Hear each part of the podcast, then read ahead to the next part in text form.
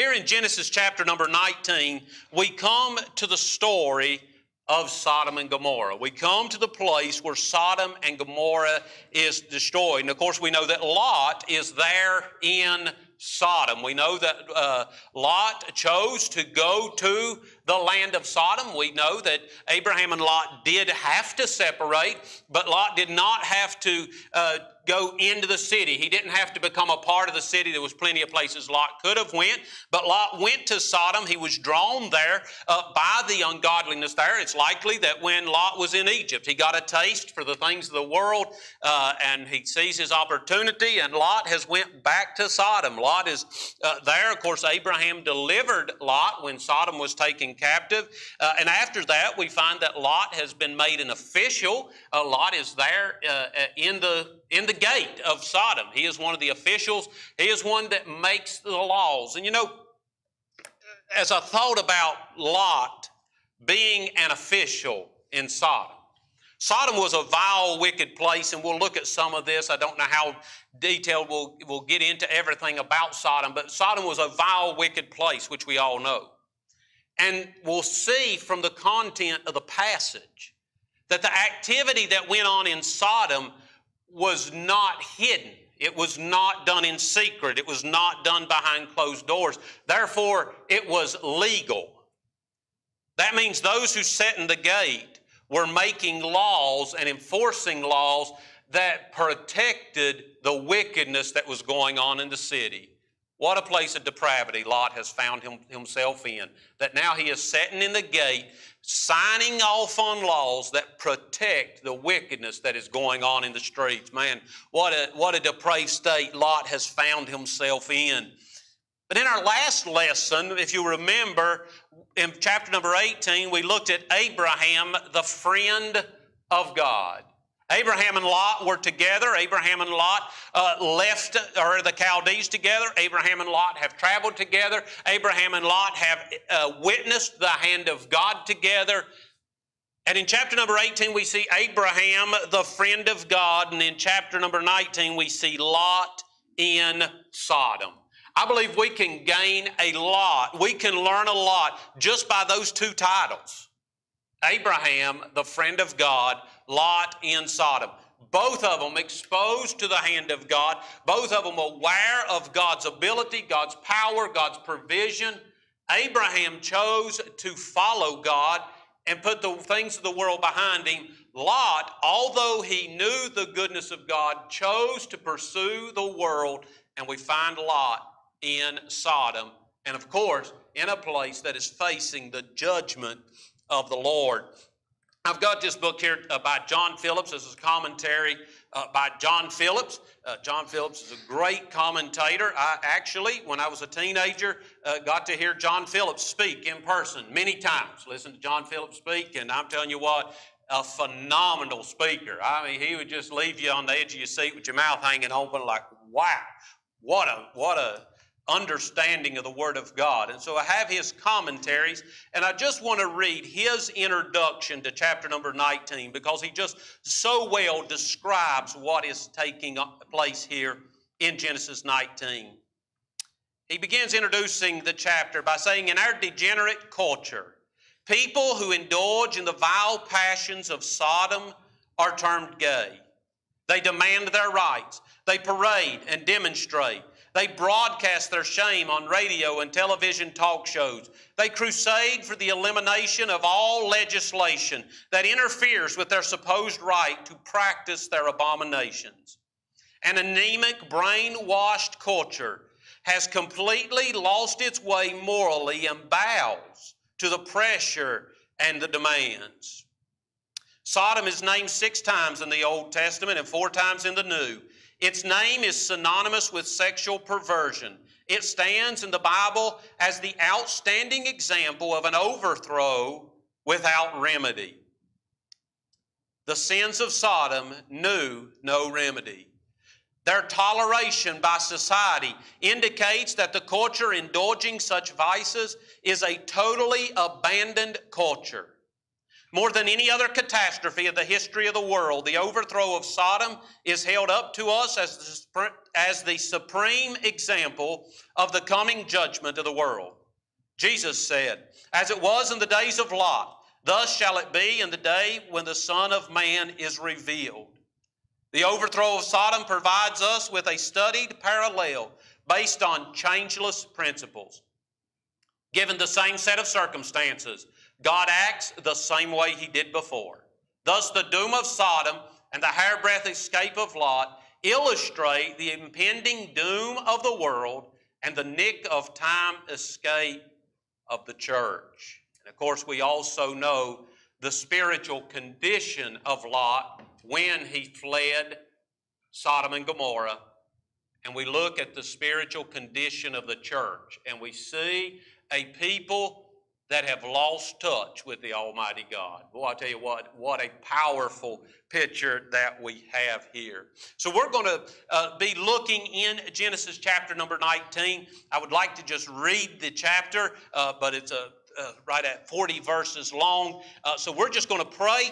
We're going to dive right into the lesson and we'll uh, see what the Lord has for us. Father, we thank you for this day. Lord, I thank you for the truth of your word. I thank you, dear Lord, that you preserve stories such as this story of the destruction of Sodom and Gomorrah. Lord, to provide us with examples, to provide us with warning. Uh, Lord, to give us uh, something we can look at, Father, that makes us aware, uh, Father, that you are a righteous judge. And Father, that you will not tolerate a, a, society that turns their back on you. Father, we thank you for your mercy. We thank you, dear Lord, that you extend your hand of mercy over and over and over again. But Father, we see from this story that there comes a time when the mercy runs out and judgment must fall. Father, as we look at this story, Father, I pray that we will be instructed. I pray, dear Lord, that our hearts will be challenged. And Father, Lord, that you will help us, Lord, to learn from this story what to guard ourselves against and what to warn others against as well. Father, I pray. Thank you for your goodness. Bless us now. Thank you, Lord, that we're able to be in your house. It's good to be here. Thank you for those that are here. Bless us in Jesus' name. Amen and amen. Here we get into this uh, book or this chapter 19, and we see in verse number one it says, And there came two angels to Sodom at even. At even. Now we remember in chapter 18 uh, that the Lord and two angels had met with Abraham. We remember that Abraham pled for the life of Lot. Uh, and we see that the two angels left uh, and they came to Sodom to bring the judgment uh, that was coming to them. It says, And Lot sat in the gate of Sodom. Uh, indicating his position of leadership. And Lot, seeing them, rose up to meet them, and he bowed himself with his face toward the ground. And he said, Behold, now my lords, turn in, I pray you, into your servant's house, and tarry all night, and wash your feet, and ye shall rise up early and go on your ways.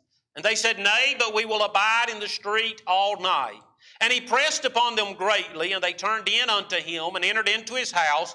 And he made them a feast and did bake unleavened bread, and they did eat. I find it interesting that when we meet Lot, as I've already mentioned, Lot is sitting in the gate. In the previous chapter, when these same men met Abraham, Lot was sitting in the door of his tent. What I see here is that Abraham uh, had been called to sojourn, uh, and Abraham never took up any permanent dwelling. Uh, Abraham was always ready to do the will of God. He was always ready to do what God had called him to do. Yet Lot Lot, who was with Abraham and could have been a part of that same journey, we find Lot in a house in the gate. Lot has set up permanent residence. Now, I know that while we live on this earth, there's a certain degree of permanency that we must have uh, just in order to survive here on this earth.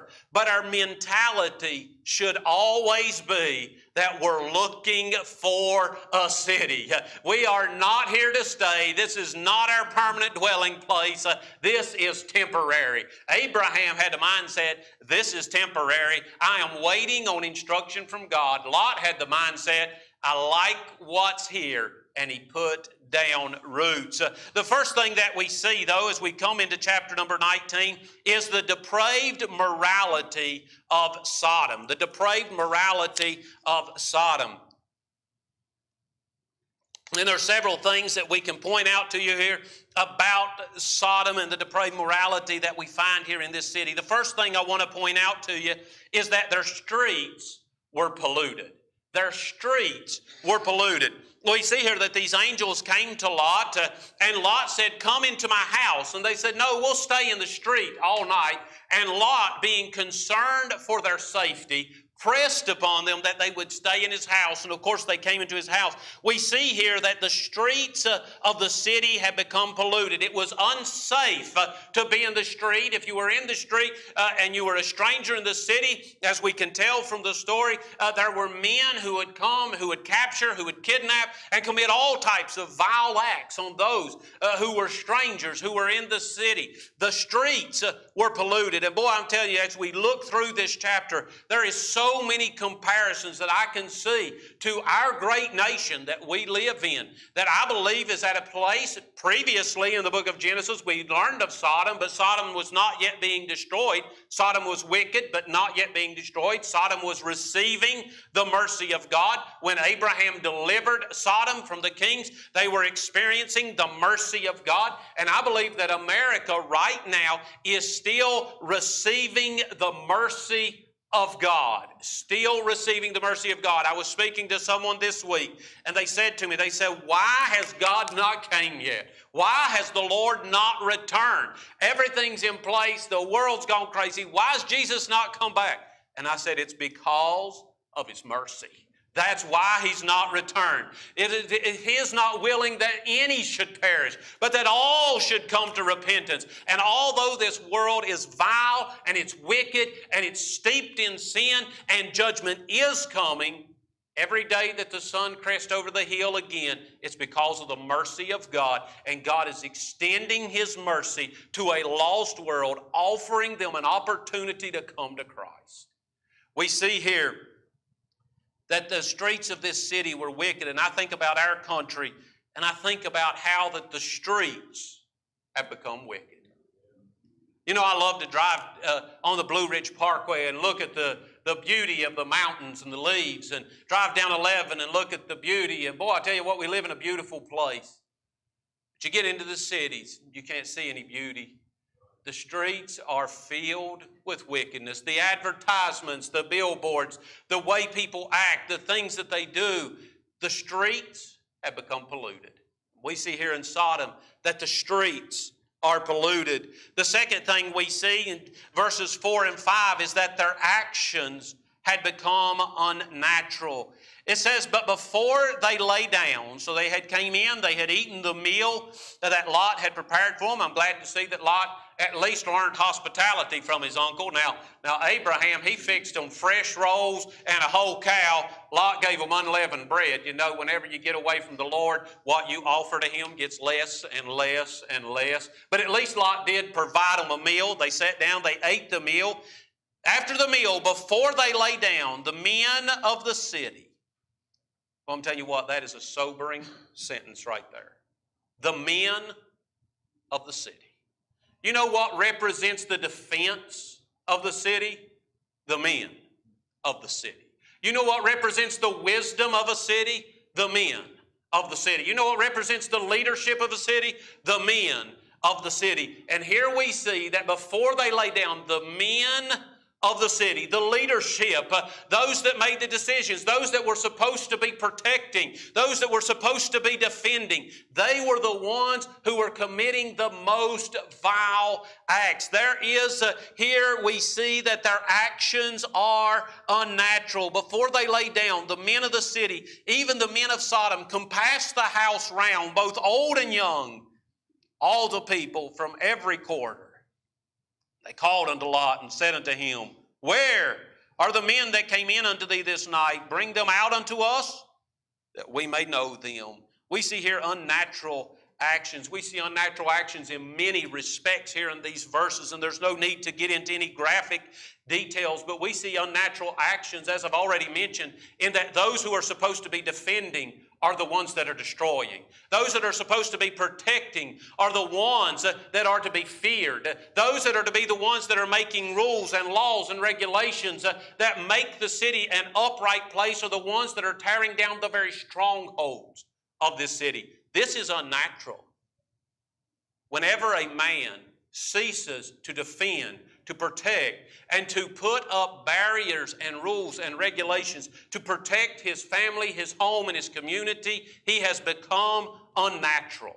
And I'm telling you what, we live in a society that is tearing down the role of manhood.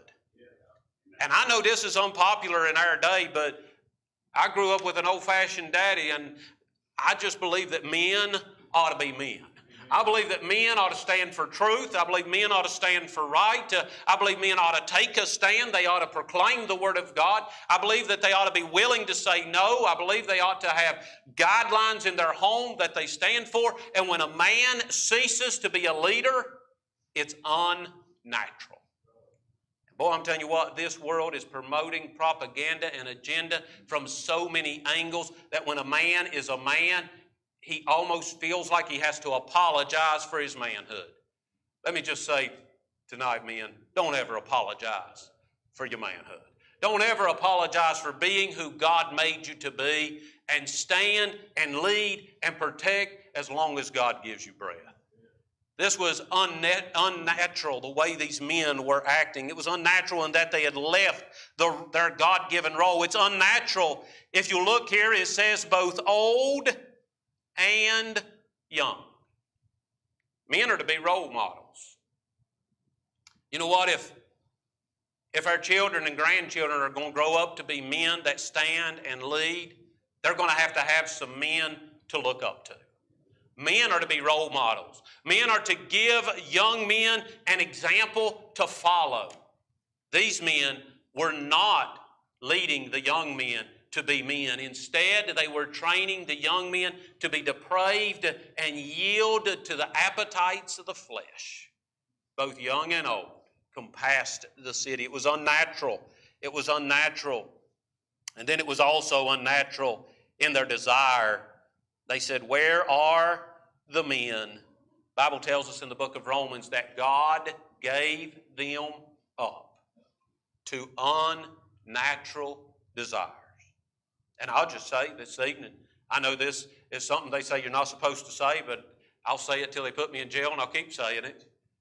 God made one man and one woman to come together for life. That is how God designed it. That's how God intended it. And that is the only relationship that God will ever approve of. It is unnatural when men desire men. It is unnatural when women desire women. It is unnatural it's not how God designed it. And I don't care how many arguments you give, it is not how God designed it. And God will never, ever, ever bless that relationship. Now, I do believe that in our generation, it is so promoted. And boy, I could get off on a rabbit trail here. It is so promoted in television, in, in anywhere you want to look, uh, everywhere you look, this is promoted. It's promoted as being the uh, popular lifestyle. It's promoted as being something that you should try.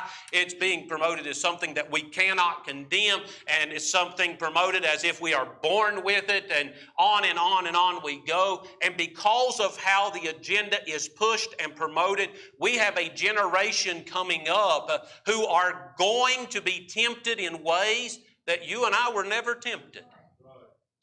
And because of that temptation, we have a generation coming up that is going to begin to live in that lifestyle. That does not mean that they are, have entered into condemnation and cannot find salvation. Oh no, God can save them just like He can save anybody else. But when He saves them, they're going to get in His Word and they're going to find out that this relationship is sinful.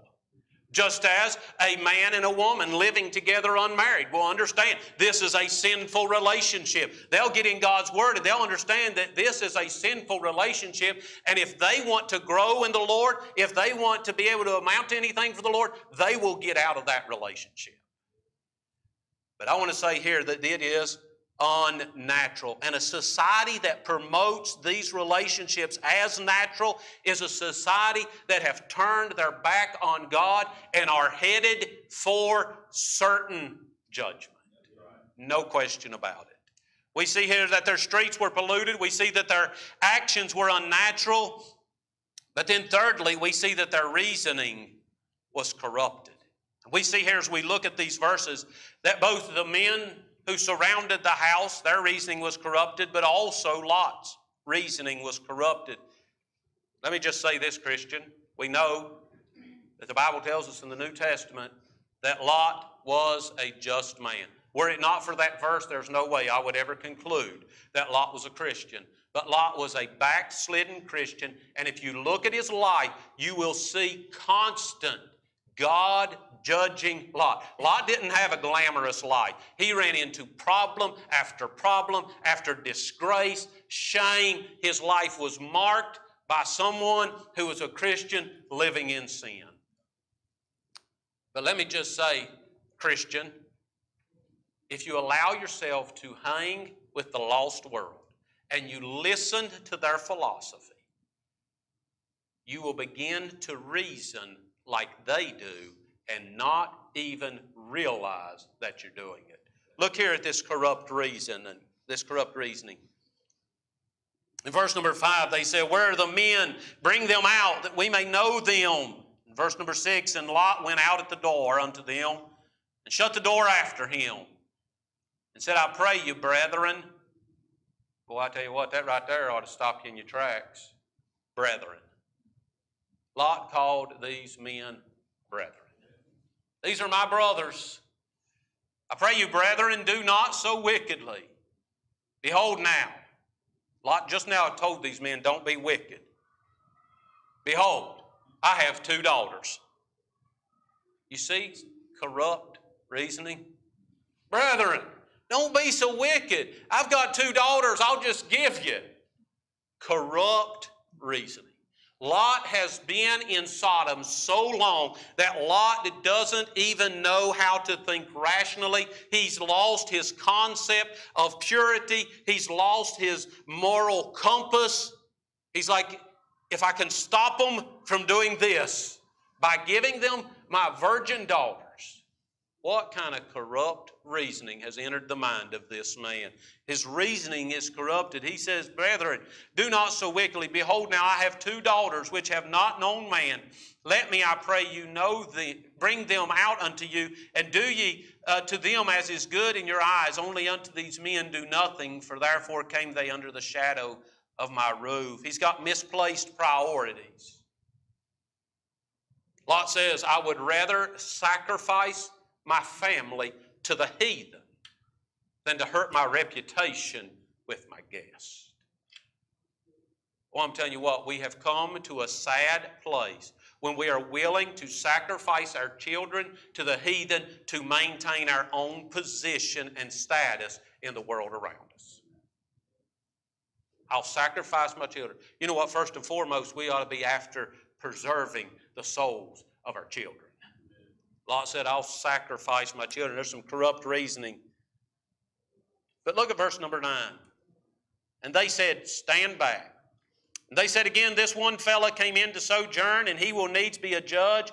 Now will we deal worse with thee than with them? And they pressed sore upon the man, even Lot, and came near to break the door.